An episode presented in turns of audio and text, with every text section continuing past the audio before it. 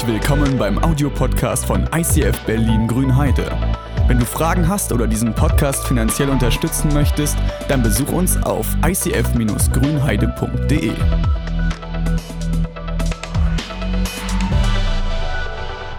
Heute ist ein besonderer Sonntag.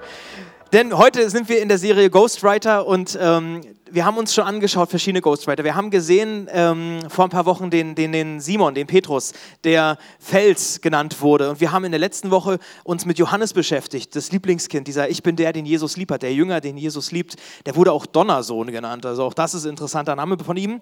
Und heute, heute schauen wir uns äh, Matthäus an. Und wie ihr im Clip gesehen habt, er war ein Zöllner, ein, ein, eine Art Buchhalter, einer, der die Zinsen, der die, der, die, äh, der die Steuern eingetrieben hat.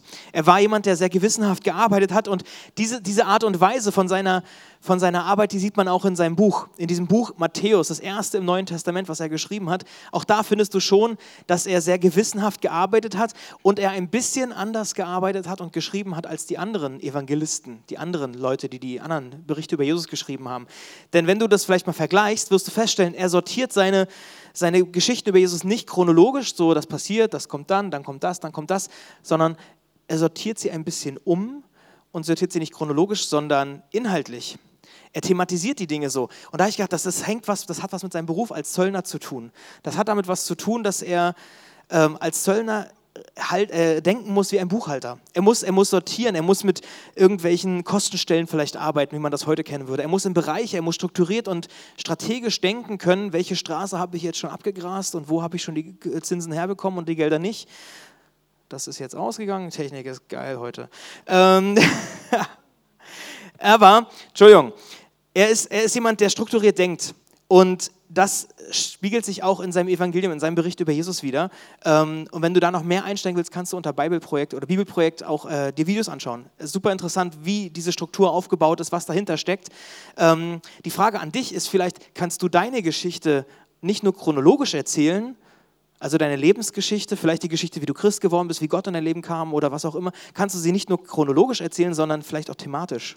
Vielleicht mal ein Gedanke. So. Also gibt es so Themen, die sich durch dein Leben ziehen? Oder wie ist es mit den Erfolgserlebnissen, die du hattest? Mit Krankheiten, die dich geprägt haben? Wie ist das mit Scheitern? Wie ist das mit Zweifeln, in denen du drin bist? Herausforderungen, an die, an die du rangegangen bist? Kannst du dein Leben auch chronologisch, also nur chronologisch sehen oder kannst du es vielleicht auch thematisch erzählen und aufreizen? Das ist auch ein äh, interessanter Gedanke. Matthäus war nicht nur Zöllner, Steuereintreiber, sondern er war jüdisch geprägt. Er war Jude und er war ganz Jude.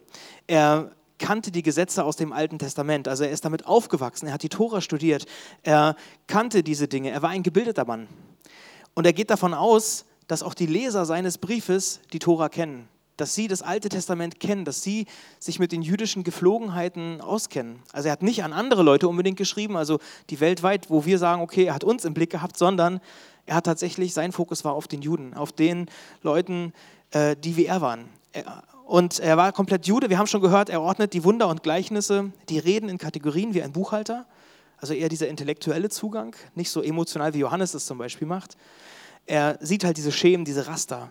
Das hat er gelernt in seinem Beruf und die Qualifikation, die er in seinem Beruf hat, hat er eingesetzt, dann später auch in seiner Art und Weise, wie er für Gott Dinge reißt. Von daher, wenn du Dinge im Beruf lernst, deine beruflichen Qualifikationen, die sind nicht ungeistlich. Du kannst sie genauso auch einsetzen dafür, dass äh, Gottes Reich gebaut wird. Und das merkt man bei ihm in der Art und Weise, wie er schreibt. Da merkt man, seine Biografie spiegelt sich dort wieder. Das Zweite, er zitiert jüdische Bräuche, ohne sie zu erklären. Man merkt, dass er Juden im Fokus hat, dass er an seine Leute schreibt, dass er weiß, die wissen, worum es geht. Weil viele Erklärungen wirst du nicht finden, wenn da so jüdische Anekdoten oder Bereiche oder, oder Rituale drin sind. Die werden nicht groß erklärt, die werden vorausgesetzt. Er hat seinen klaren Fokus auf seine Leute und das setzt relativ viel Grundwissen voraus.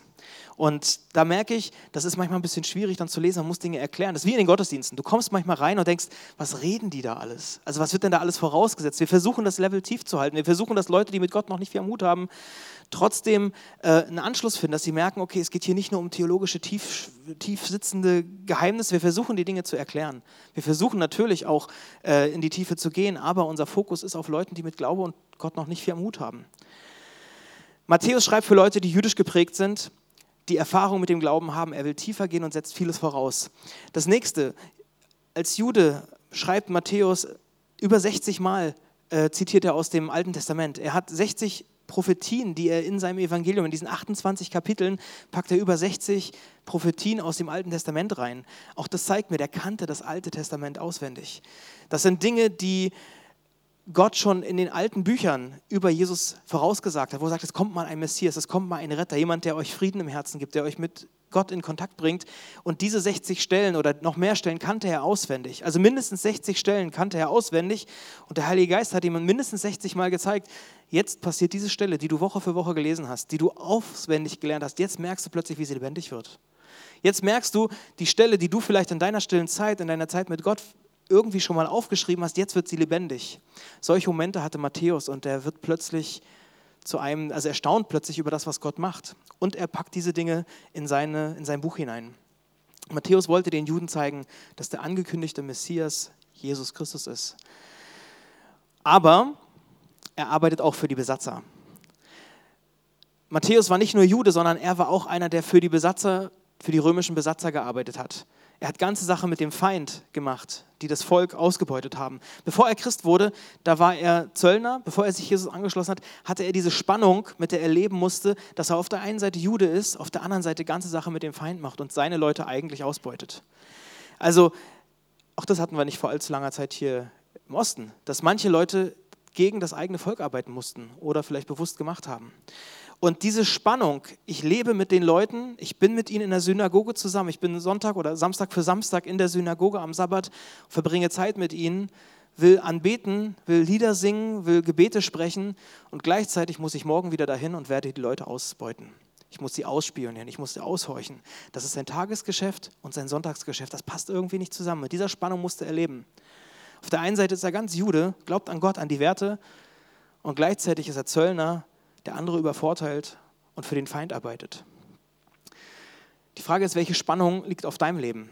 Er hatte diese Spannung. Die Frage ist, welche Spannung liegt auf deinem oder auf meinem Leben? Was stresst dich? Wo kriegst du Dinge nicht zusammen? Dass so zwei, drei, vier, fünf Rollen in deinem Leben sind, Bereiche, wo du lebst, wo du geprägt bist und die kriegst du irgendwie nicht zusammen. Wo geht das auseinander oder wo musst du das managen, diese Spannung? Und man wird es bei dir genauso abspüren wie bei Matthäus, dass Dinge sichtbar werden. Bei Matthäus merkt man es auch in seiner Zeit, als er Christ war, seine Biografie, die Art und Weise, wie er gelebt hat, das spiegelt sich in der Art und Weise, wie er schreibt, wieder. Matthäus Biografie spiegelt sich in seiner Art zu schreiben wieder. Man sieht das, dieses buchhalterische, dieses kategorische Sortieren, dieses Lesen und er setzt so viel voraus und so. Du siehst es und erkennst es an vielen Stellen. Gleichzeitig ist es so, die Art und Weise, wie du lebst, spiegelt auch deine Biografie wider. Also deine Biografie, deine Art und Weise zu leben, oder deine Biografie spiegelt sich in deiner Art und Weise zu leben. Egal in welchem Job, egal in welcher Position du bist, man, merkt, wie du aufgewachsen bist, wie du geprägt bist. Es wird sich widerspiegeln. Und Matthäus musste mit dieser Spannung umgehen und er hat einen Weg gefunden, um das zu lösen. Diese Spannung zwischen dem Leben als Jude und dem als Zöllner. Dieses, diese Spannung, dass sein Wochenendleben, dieses gläubige Leben anders aussieht als das, was in der Woche ist. Mein Zuhause-Leben anders ist als das, was in der Schule passiert oder auf der Arbeit passiert. Man hat das in dem Clip vorhin gesehen, in seinen Augen, als er plötzlich vor Jesus steht. Und ich glaube, das war so ein Moment, wo er sein Leben vielleicht gesehen hat und gemerkt hat, es geht um ihn. Dass er mit Tränen in den Augen steht und sagt, ich habe diese Spannung in mir und ich, ich will damit nicht weiter einfach so umgehen. Und Jesus ist der, der ihm einen Ausweg aufzeigt. Diese Spannung, die er plötzlich sagt, okay, ich, ich, ich kann damit nicht mehr alleine umgehen. Ich brauche Gnade, ich brauche Hilfe, ich brauche Frieden. Für ihn hat sich das mit dieser Begegnung durch Jesus gelöst und seine Lösung zieht sich durch das ganze Matthäus-Evangelium. Das gibt so, so einen Kernvers, so einen Schlüsselvers, den, den kennen manche auswendig, weil sie den lernen oder weil sie sich als, als, ähm, als Richtschnur geben und sagen, okay, wir wollen den nehmen. Seine Lösung, unterm Strich, dreht sich alles ums Reich Gottes am Ende all die Dinge, die ich mit mir umschleppen muss, die, die Art und Weise, wie ich lebe, ist alles das eine, worum ich mich kümmern muss, womit ich klarkommen muss, wo ich meine Arbeit mache und meine Familie versorge und was auch immer, das ist alles okay. Aber am Ende geht es darum, wie stehe ich vor Jesus da? Wie stehe ich vor dem, der krasses Licht ist, der krasser Führer, Führer ist, der mir leiten kann, der mir sagen kann, wo geht's lang? Ja, unterm Strich dreht sich alles ums Reich Gottes. Und da gibt es diesen Vers aus Matthäus 6, Vers 33, trachtet aber zuerst nach dem Reich Gottes und nach seiner Gerechtigkeit. Also setzt euch dafür ein, dass Gottes Gerechtigkeit passiert, dass sein Reich gebaut wird. Setzt euch für Jesus ein, für ihn. Und all das andere, was auch wichtig ist, wird euch hinzugefügt werden. So steht es in den Versen davor. Kleidung, Klamotten, Essen, was auch immer man sich so tägliche Sorgen macht. Also meine Ziele ordnen sich diesem größeren Ziel unter. Das war seine Lösung. Ja, ich bin Zöllner, aber jetzt, wo ich Christ bin, habe ich ein größeres Ziel. Und ich muss mich fragen, passt das oder passt es nicht? Kann ich Licht sein? Kann ich kein Licht sein? Und bei Matthäus, er hat für sich die Lösung gefunden, ähm, dass er seinen Beruf aufgibt, dass er plötzlich Jesus nachfolgt, dass er das Zöllner-Dasein äh, nicht mehr einsetzt. Und die Antwort muss nicht immer sein, dass man seinen Job aufgibt, wenn man Christ wird. Also Halleluja. Ähm, aber die, die, die Frage für ihn war, kann ich das unter einen Hut bringen? Und deshalb, das ist die Frage, die wir uns auch stellen, immer wieder. Kann ich mein Leben unter einen Hut bekommen mit dem Christsein? Kann ich das? Gott schenkt auch Berufe, die viel Geld bringen. Also es soll nicht sein hier, dass man nicht irgendwie Finanzbeamter wird oder so. Also Gott schenkt auch Berufe, wo man auch Firmen leitet. Ja, es ist ja auch gut so. Ähm, aber es kann sein, dass man manchmal so eine Spannung hat und merkt, irgendwie passt das nicht. Oder ich kriege das nur schwer gemanagt. Und ich glaube, da kann diese Lösung drinne liegen. Also wenn dir Menschen wichtig sind, und du für Menschen arbeitest, dich gerne für Leute einsetzt, dann mach das. Dann mach das volle Pulle. Und es ist auch nicht schlimm, äh, das zu tun. Es ist, man, muss, äh, man kann das durch tun, durchaus tun. Und lass dich auch nicht verunsichern, wenn du denkst, okay, komme ich jetzt vielleicht zu kurz. Wenn du dich für Gottes Sache einsetzt und für seine Gerechtigkeit, dann, dann wird er sich um den Rest kümmern. Dann wird er dir das geben, was du brauchst vom Leben. Wenn du geile Business-Ideen hast, sagst, ich habe so viele Ideen, ich könnte 25 Geschäfte starten, ja, dann mach das. Wenn du gerne verwaltest, dann tu das. Wenn du als Fernfahrer gerne durch die Gegend fährst, dann mach das. Genieß die Natur, genieß die, die, die Dinge, die du siehst, genieß die Autobahn. Aber lass dich, lass dich davon nicht abhalten, die Sache mit Gott im Blick zu behalten. Ordne diese Dinge, die man auch gerne macht, ordne diese Dinge, bring die zusammen und, und gib deinem Leben einen größeren Fokus, nämlich das Reich Gottes. Die Frage ist, die steckt dahinter, hast du Frieden mit dir selbst? Hast du Frieden mit dir selbst? Bist du mit dir und mit deiner Vergangenheit vielleicht auch versöhnt? Bist du mit dem, was dich prägt und geprägt hat, bist du damit versöhnt? Oder springst du umher und denkst, oh, ich weiß nicht genau, meine Eltern wollen jetzt eigentlich, dass ich das tue. Eigentlich würde ich gerne das tun, die anderen wollen aber das. Da merkt man, du bist, da bist du unsicher. Du brauchst eine Sicherheit, du brauchst einen Fokus, du brauchst ein Ziel. Und ich glaube, dass manchmal als Christ, dass man manchmal Dinge in wie so zwei ähm, in zwei so Richtungen äh, driften können. Oder dass man als Christ merkt, ich habe hier viele Bereiche, ich habe viele Rollen, in denen ich drinne stecke. Und es gibt so, ich sag mal, Zweigleisigkeit. Man könnte auch sagen, eine Art Doppelleben. Auch das habe ich erlebt bei Freunden, bei Familie, bei mir, dass man plötzlich wie so zweigleisig fährt, dass man wie so zwei, drei Bereiche im Leben hat, die sich fast ausschließen. Und ich will mal zwei Seiten von einem Doppelleben beleuchten. Weil es gibt das gibt es, das kennt man, hört man immer wieder, vielleicht erlebt man es selber, dass man wie in verschiedenen Welten lebt. Dass man ja, mehrere Bereiche nebeneinander her, wie so zwei Gleise parallel verlaufen lässt.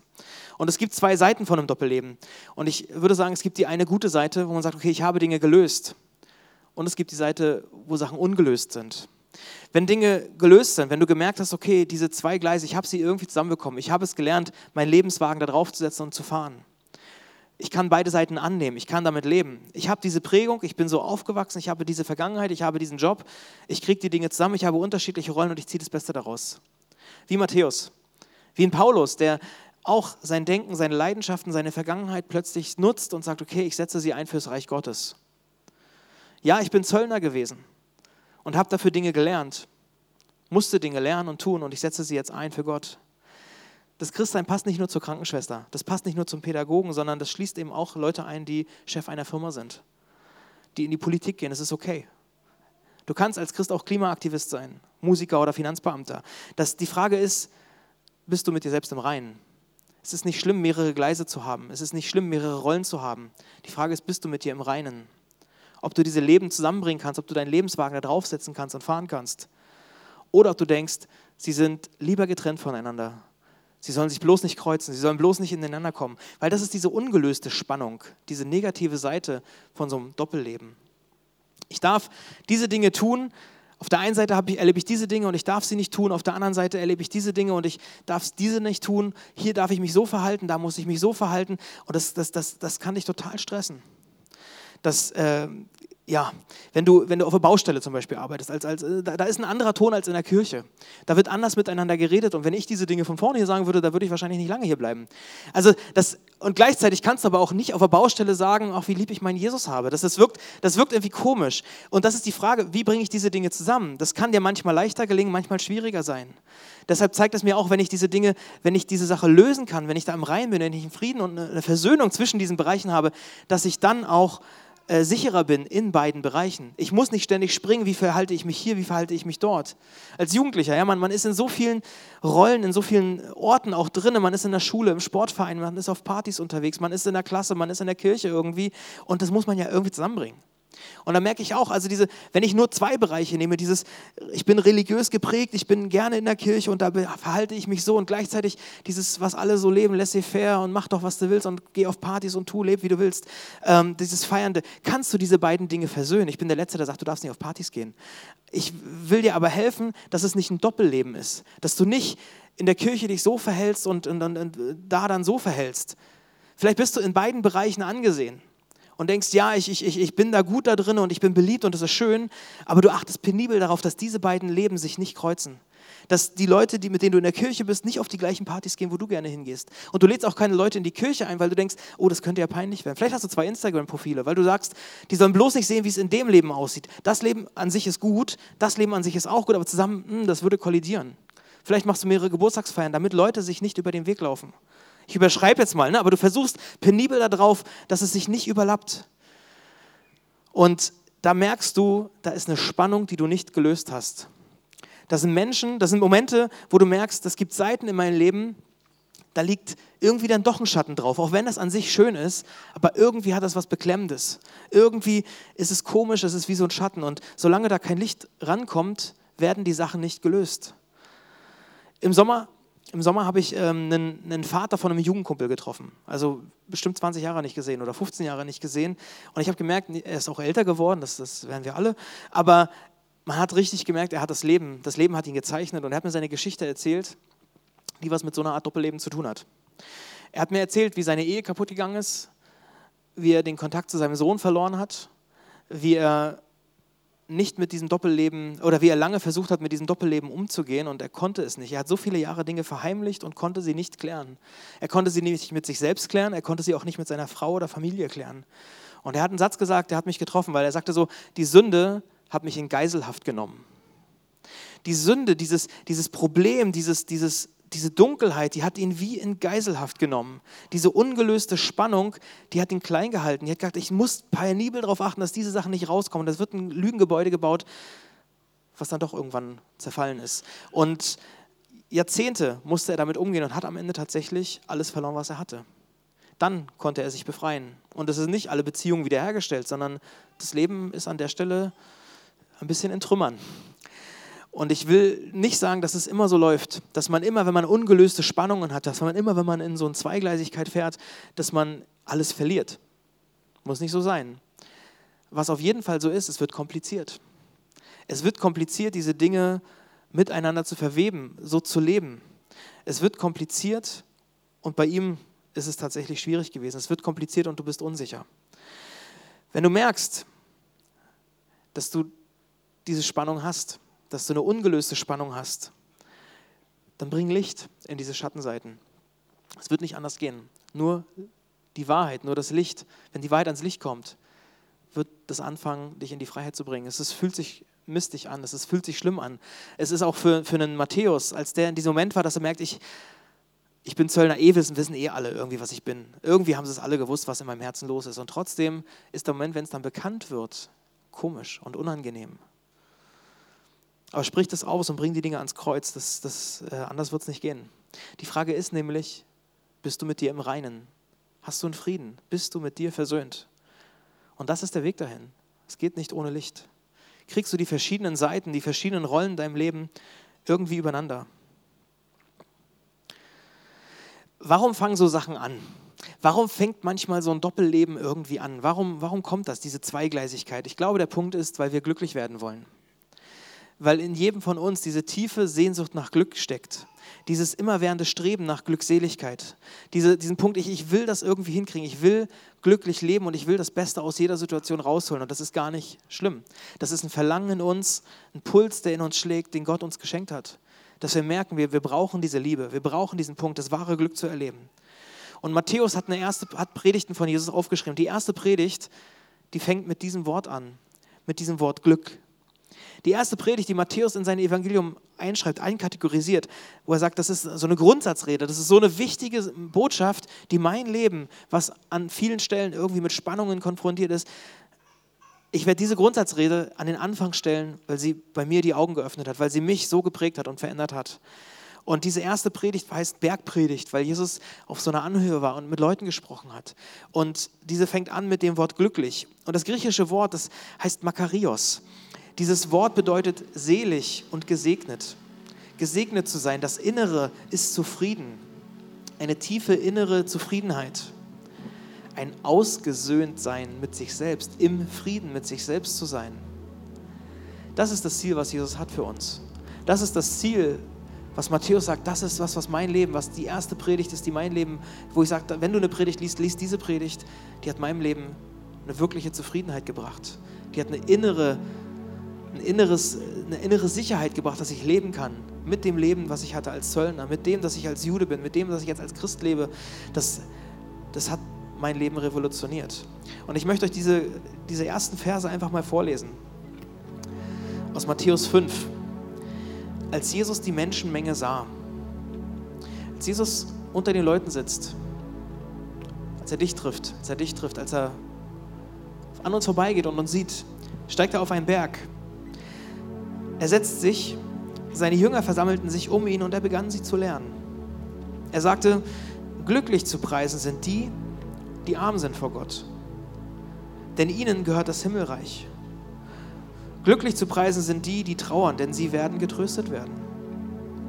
Glücklich zu preisen sind die Sanftmütigen, denn sie werden die Erde als Besitz erhalten. Glücklich zu preisen sind die, die nach der Gerechtigkeit hungern und dürsten, denn sie werden satt werden. Glücklich zu preisen sind die Barmherzigen, denn sie werden Erbarmen finden. Glücklich zu preisen sind die, die ein reines Herz haben, denn sie werden Gott sehen. Glücklich zu preisen sind die, die Frieden stiften, denn sie werden Söhne Gottes genannt werden. Glücklich zu preisen sind die, die um der Gerechtigkeit willen verfolgt werden, denn ihnen gehört das Himmelreich. Glücklich zu preisen seid ihr, wenn man euch um meinetwillen beschimpft, wenn man euch verfolgt und euch zu Unrecht die schlimmsten Dinge nachsagt freut euch und jubelt. Denn im Himmel wartet eine große Belohnung auf euch. Genau so hat man ja auch vor euch schon viele Propheten verfolgt. Jesus will mit diesen Worten an dein Innerstes.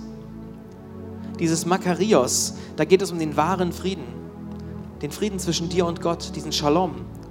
Diesen Frieden zwischen dir und dir selbst, dass du mit dir selbst versöhnt bist. Den Frieden, dass du mit deinem Nächsten versöhnt bist, zwischen dir und deinem Nächsten. Jesus will an dein Innerstes ran. Er zeigt, dass es geht bei diesen Glücklichsein-Sachen nicht nur um den neuen Fernseher oder dass man eine Familie gründet oder dass man einen tollen Job und viel Geld hat, sondern es geht um eine größere Geschichte. Es geht um dein Herz und dass dein Herz in der Ewigkeit landet. Dass du auf ewig mit Gott bist, dass du diesen göttlichen Frieden erlebst. Und diese Predigt, die Matthäus überliefert, die ist nicht geschönt die ist nicht irgendwie, ja, das sind alles so fromme Theorien, sondern die, die, diese Verse, diese zeigen mir, dass es an der Stelle auch um, um den Alltag geht, dass sie auf dem Bau genauso Bestand haben, weil es werden Dinge kommen, da zweifelst du. Es werden Punkte kommen, wo du Trost brauchst. Es werden Punkte kommen, wo du geistlich nicht weiterkommst, wo du Zweifel hast, wo du hängen wirst. Und also wenn du geistlich arm bist, heißt es an einer Stelle, dann freu dich, weil für dich ist das Himmelreich. Das passt irgendwie scheinbar nicht zusammen, aber Gott ist an der Stelle irgendwie spannend es geht nicht um kurzfristiges Glück, sondern es geht um etwas, was tief im Innern passiert. Und es gibt diesen Theologen Johannes Hartl, er hat mal gesagt, dass diese Seligpreisungen, dass diese acht Verse, dass sie Blumen für deinen Herzensgarten sind. Also wenn du was an dein Herz einpflanzen sollst, dann sind das diese Verse, weil die brauchst du, um dein Herz aufblühen zu lassen. Die brauchst du, um, um in Situationen, die vor dir liegen werden, um da umgehen zu können. Weil du wirst irgendwann trauen. Leute werden schlecht über dich reden, du wirst Ungerechtigkeit erleben. Diese Worte von Jesus haben Antworten für dich. Sie hatten Antworten für Matthäus. Er hat es gelernt, Woche für Woche damit umzugehen, damit zu leben, dass Leute immer noch ein komisches Bild über ihn haben, dass sie ihn komisch angucken, dass sie was sagen. Diese Worte von Jesus haben sein Leben lebenswert gemacht.